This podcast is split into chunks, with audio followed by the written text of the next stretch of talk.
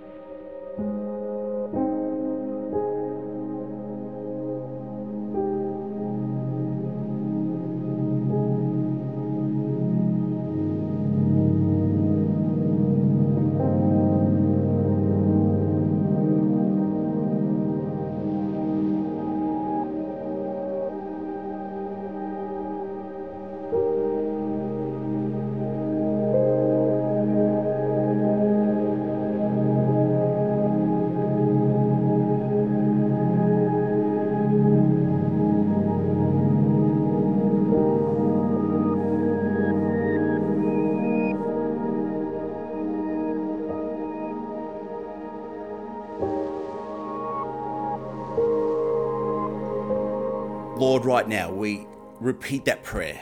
Help me to move on from past hurts, history, and habits.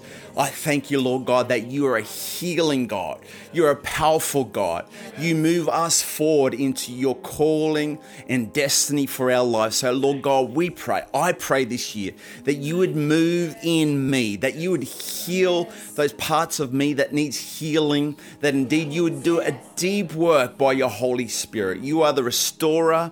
You are the provider. You are the healer. So, Lord God, today I'm praying that you would move in my life by your Holy Spirit in a fresh, powerful, unique way this year.